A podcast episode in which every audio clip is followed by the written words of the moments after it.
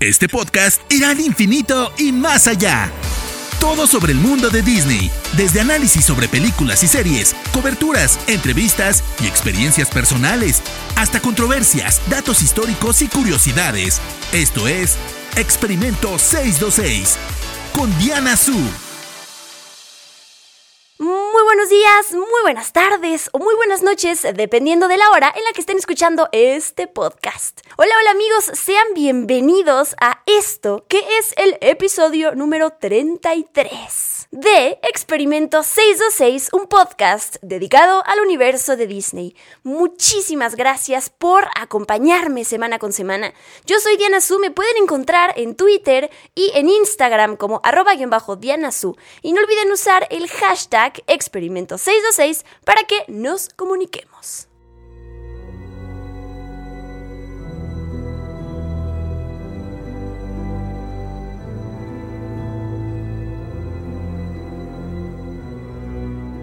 Están escuchando esta música lúgubre para sumergirnos mucho mejor en una atmósfera aterradora. Se aproxima Halloween, como saben, y ayer lancé una pregunta en mi, en mi Instagram. Me gusta lanzar una pista para que adivinen de qué creen que se va a tratar el nuevo episodio de este podcast. La mayoría contestó Hocus Pocus, pero no. Ese tema lo vamos a dejar para más adelante. En esta ocasión, les voy a hablar de la historia de una película y una atracción de terror de Disney. Con ustedes, La Mansión Embrujada.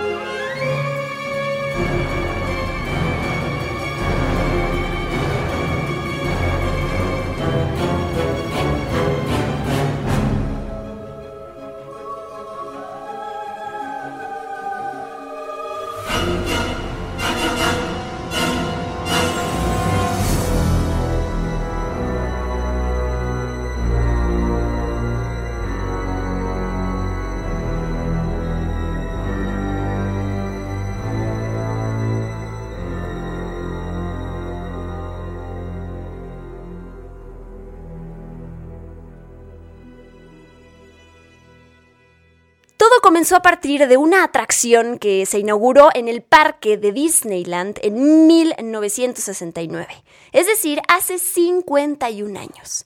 El juego, que se llama The Haunted Mansion, para quienes no lo conocen rápidamente les platico, consiste en un recorrido dentro de un, llamémosle, vehículo, cochecito, carrito, que para este juego se llama Doom Boogie. Pero además, antes de subirse a esto, los visitantes pueden divertirse en la fila interactiva con algunas actividades. Recordemos que Disney, eh, si otra cosa que sabe manejar bien en la vida es que para subirse a un juego en sus parques, no en todos, pero en muchos de ellos, la fila es interactiva para los que tenemos que esperar una, dos, tres, cuatro, cinco, seis o varias horas para subirse a, un juego, porque suele pasar. Te puedes divertir en la fila y entonces no es tan tortuosa la espera. De hecho, ellos innovaron con este tipo de filas que son en forma de serpiente, es decir, no es una fila recta para que no puedas ver el final y, te estreses y digas, oh por Dios, voy a pasar toda mi vida en esta fila.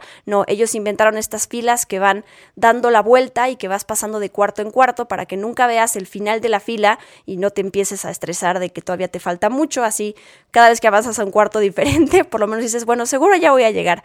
Los que han estado en Disney seguramente se han dado cuenta de esto. Pero bueno, regresando a la historia de la mansión embrujada. Debo decir que este juego es icónico Para quienes han ido a los parques de Disney y para los que no, cuando vayan tienen que subirse a esta atracción. No puedes ir a los parques sin visitarla, es impresionante además. Y no se trata de un juego en el que vas a salir perturbado y traumado para toda la vida. Al final de cuentas es, eh, estamos hablando de los parques de Disney y eso quiere decir que la experiencia siempre tiene que ser familiar y bueno, las atracciones están hechas para que lo puedas disfrutar con toda tu familia, desde los más chiquitos hasta los más grandes. Casi, ¿eh? es, eh, hay excepciones, evidentemente, las montañas rusas y eso.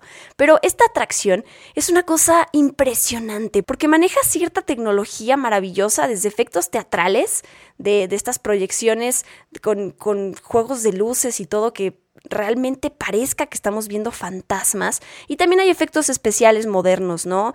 Em, animatronics y audios y muchísimas cosas que la verdad hacen que esta atracción, si bien tiene muchos años y ha tenido varias modernizaciones, es maravillosa y como les digo, icónica. Aprovecho rápidamente para recordar ¿Qué otras películas se crearon, se han creado a partir de atracciones que hay en los parques temáticos de Disney? Como ya saben, está Piratas del Caribe, The Country Bears y Jungle Cruise, que se va a estrenar el próximo año, protagonizada por Dwayne Johnson y Emily Blunt.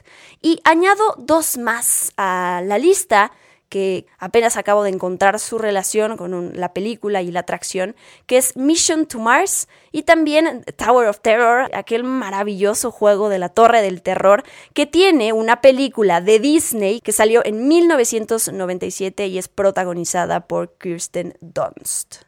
Ya les hablé de la atracción de la mansión embrujada que abrió sus puertas en Disneyland en 1969, pero también a partir de 1971 se abrió ese mismo juego en el parque de Magic Kingdom en Orlando, Florida, y también hay uno en Tokyo Disneyland que abrió en 1983. La atracción, aunque difiere ligeramente en cada lugar, su esencia, para que sepan qué es lo que se puede encontrar allá adentro, sumerge a los visitantes que se suben al carrito dentro de una mansión embrujada, ¿no? Por eso se llama así el juego y en esa mansión embrujada residen 999 fantasmas. Entonces, lo que escuchamos por ahí es que siempre hay un espacio para uno más, lo cual quiere decir que todos nosotros podríamos ser ese fantasma número 1000. Como dato curioso, en Disneyland París van a encontrar una atracción parecida que se llama Phantom Manor y en Hong Kong Disneyland hay otra que se llama Mystic Manor.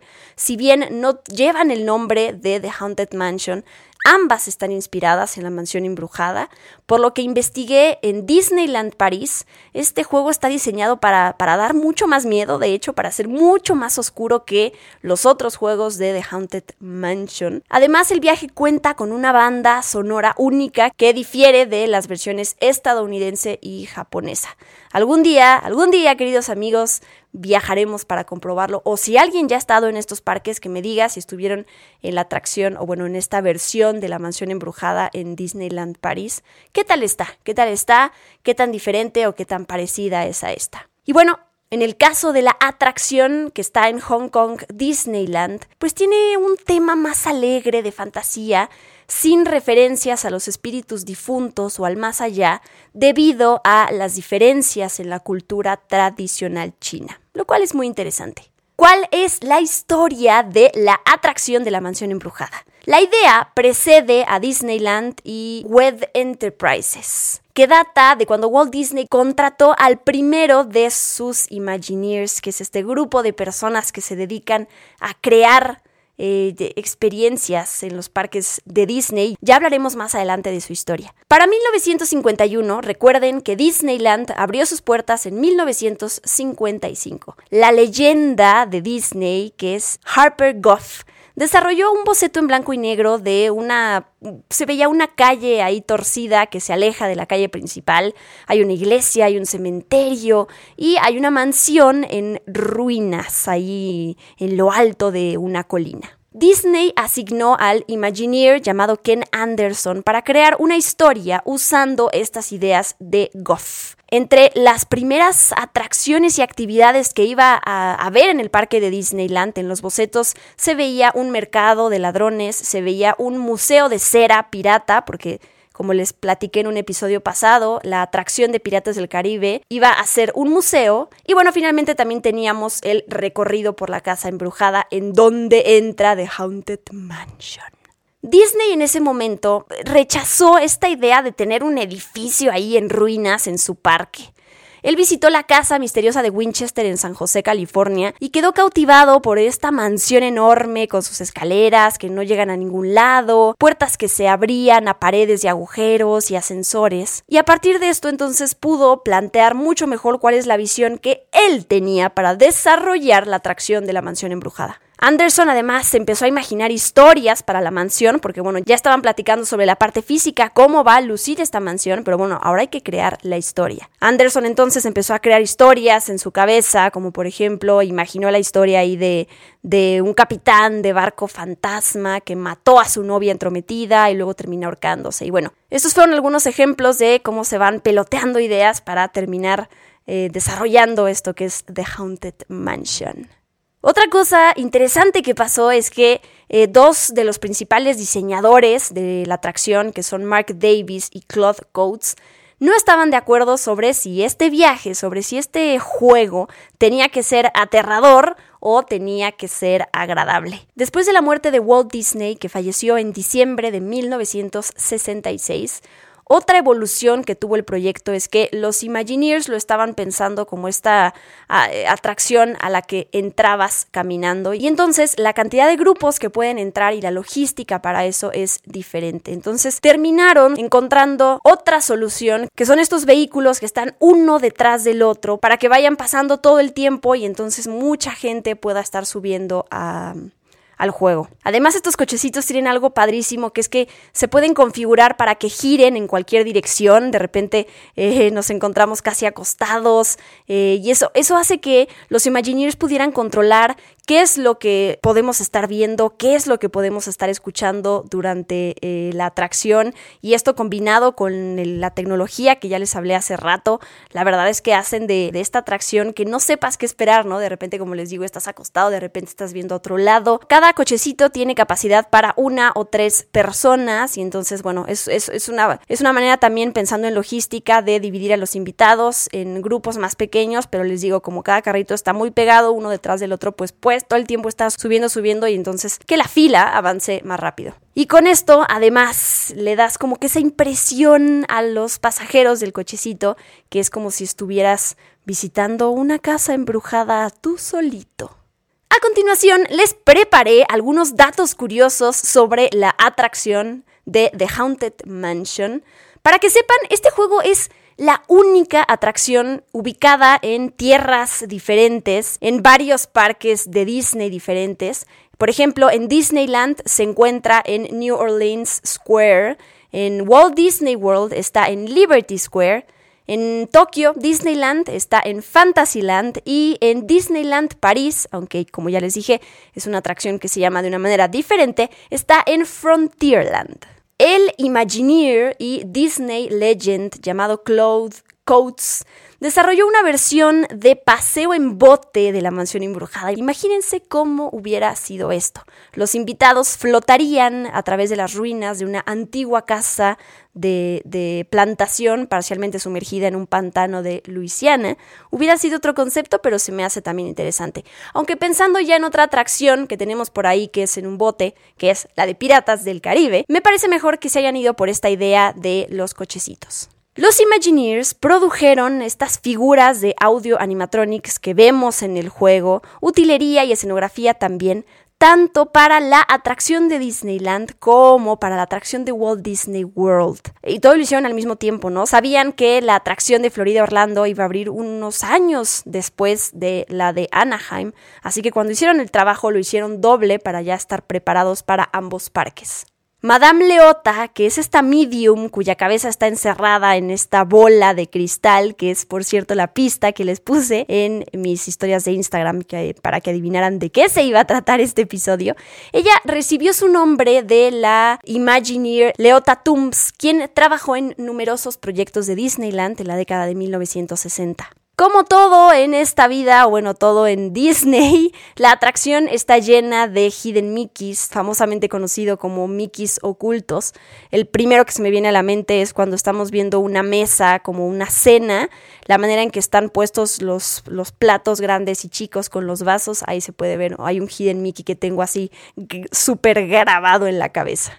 Esto ya se los platiqué también en el episodio dedicado a a Nightmare Before Christmas, el extraño mundo de Jack. Por si aún no lo escuchan, anda por ahí el episodio dedicado a esta película. Y lo que les dije ahí es que la atracción de Haunted Mansion en Disneyland y en Tokyo Disneyland se transforma en Haunted Mansion Holiday durante las temporadas de Halloween y Navidad desde 2001, ya llevan varios años haciendo esto, y entonces se transforma en la película producida por Tim Burton The Nightmare Before Christmas. Entonces lo que pasa es que em, The Haunted Mansion se cierra, la, la, atracción se cierra a mediados de agosto, más o menos por unas semanas, y se reemplazan ahí varios accesorios y audio animatronics, y unas semanas después ya se vuelve a abrir como The Haunted Mansion Holiday. Como les digo, esto sucede más o menos a fin de año y luego en enero del próximo año pues ya la vuelven a transformar para que la temática sea de la mansión embrujada.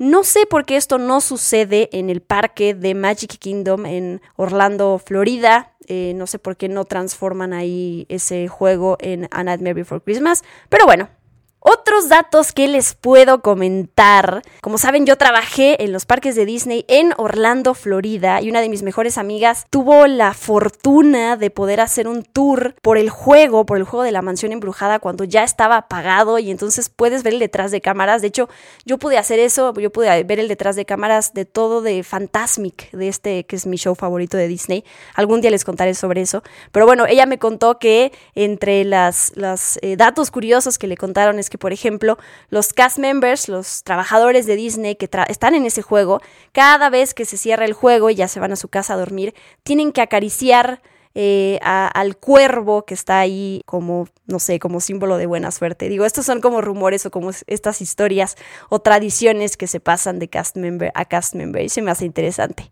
Muchos de los retratos que vemos en el juego y muchas caras están inspiradas en personas de la vida real, en Imagineers que trabajaron en el juego. Y bueno, cierro con este rumor que me pareció eh, bastante fuerte. En octubre de 2018, digo, es rumor o verdad, no, no, no lo quiero confirmar, pero bueno, es algo que, que, de lo que se ha hablado. Se informó que el parque de Magic Kingdom se estaba convirtiendo en un lugar popular para que las familias depositaran las cenizas de sus seres queridos fallecidos y la mansión embrujada es su ubicación favorita. Es decir, se dice que hay familias que van al juego, se suben al carrito y que traen las cenizas de algún familiar y las esparcen por ahí. Evidentemente esto es inaceptable, esto es ilegal y cualquier persona que sea sorprendida haciendo esto, pues va a ser escoltada fuera del parque. Y ahora hemos llegado a la segunda parte de este episodio que está dedicado a la película de la mansión embrujada. Déjenme decirles a título personal que la atracción es mucho mejor que la película. La película de La Mansión Embrujada estrenó en 2003, ya hace rato. Es una película de terror amigable, como yo les decía en un principio, y comedia también, que tuvo un presupuesto de 90 millones de dólares y terminó recaudando más de 180 millones de dólares, es decir, el doble pero fue destrozada por los críticos, si se meten a Rotten Tomatoes, tiene 14% de, eh, por parte de la crítica y 30% por parte de la audiencia, o sea, en ambos lados mataron a la película, ouch. Pero recuerden, siempre se los voy a recordar, si a ustedes les gusta esta película y la disfrutan, eso es lo que cuenta. La película de The Haunted Mansion fue dirigida por Rob Minkoff. Este señor es nada más y nada menos que uno de los directores del clásico animado del Rey León y también estuvo a cargo de otras películas como Stuart Little 1 y 2, The Forbidden Kingdom con Jackie Chan, Mr. Peabody y Sherman y Flypaper. La película de The Haunted Mansion es protagonizada Eddie Murphy, Terence Stamp, Nathaniel Parker, Marsha Thomason, Jennifer Tilly y Dina Waters. Les comparto la sinopsis rápidamente para refrescar su memoria. La historia que construyeron para la película a partir de la atracción es la siguiente.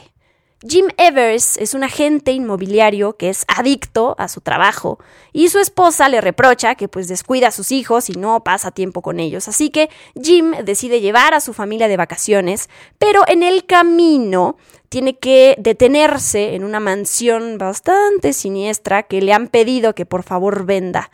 Y a partir de ahí descubre que este lugar está encantado y se tiene que romper una maldición.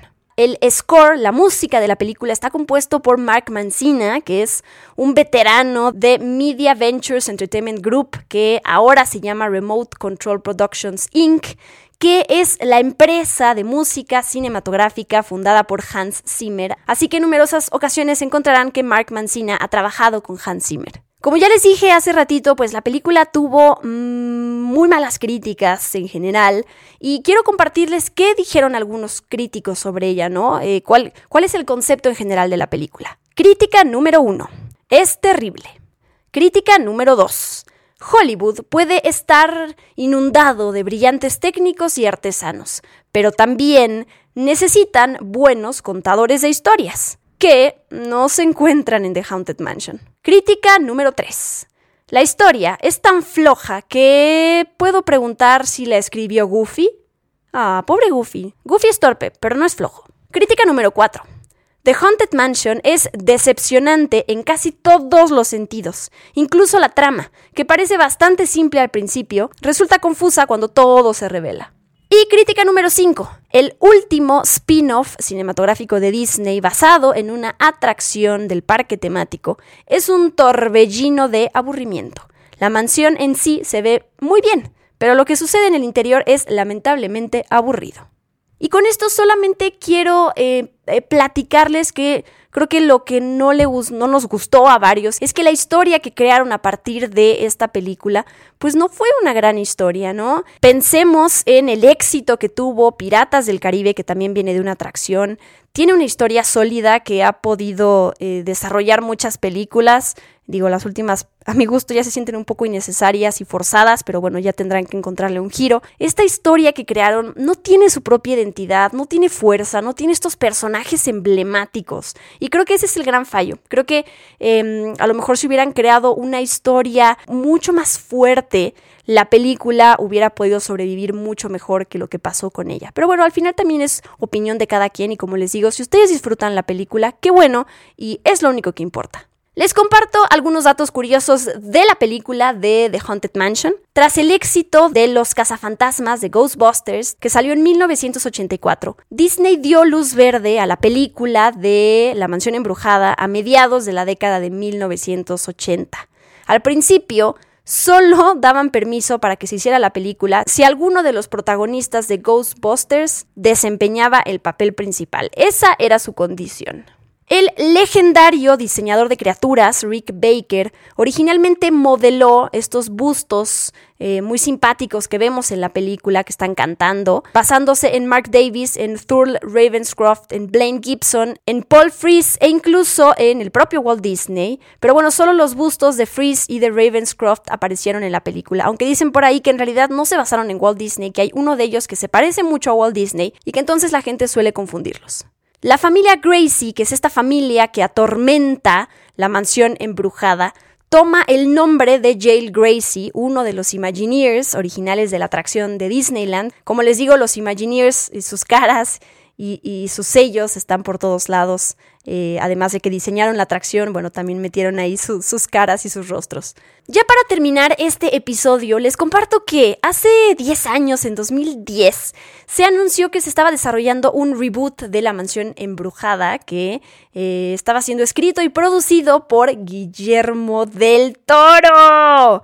Él vio la película en 2003 y bueno, eh, cuando le preguntaron sobre el proyecto, él dijo, solamente quiero rehacerlo. O sea, él tiene como, tenía como esta visión, sí quería hacer una película mucho más aterradora, pero bueno, ya han pasado 10 años y no se ha visto pues nada ese proyecto eh, Tristemente no llegó a, ver la luz o lo hará en algún momento. Me encantaría, porque bueno, todos amamos a Guillermo del Toro y sabemos de su talento, así que me encantaría ver su visión sobre la mansión embrujada. Supuestamente en 2012, Guillermo del Toro eh, mencionó ahí en una entrevista que ya había enviado su borrador sobre la película a Disney eh, y que los de Disney les había gustado el guion, que fue buena su reacción, pero bueno, como les digo, no pasó nada más. Y el 28 de agosto de 2020 se anunció que se estaba trabajando en una nueva adaptación de, la, de live action de la historia con la escritora Katie Dippold y que Dan Lin y Jonathan Eyrich iban a producir esta nueva película. Así que solo queda esperar a ver cuál es el futuro de la mansión embrujada y si va a tener una nueva entrega, una nueva adaptación que le vaya mucho mejor en críticas. Ya veremos qué pasa.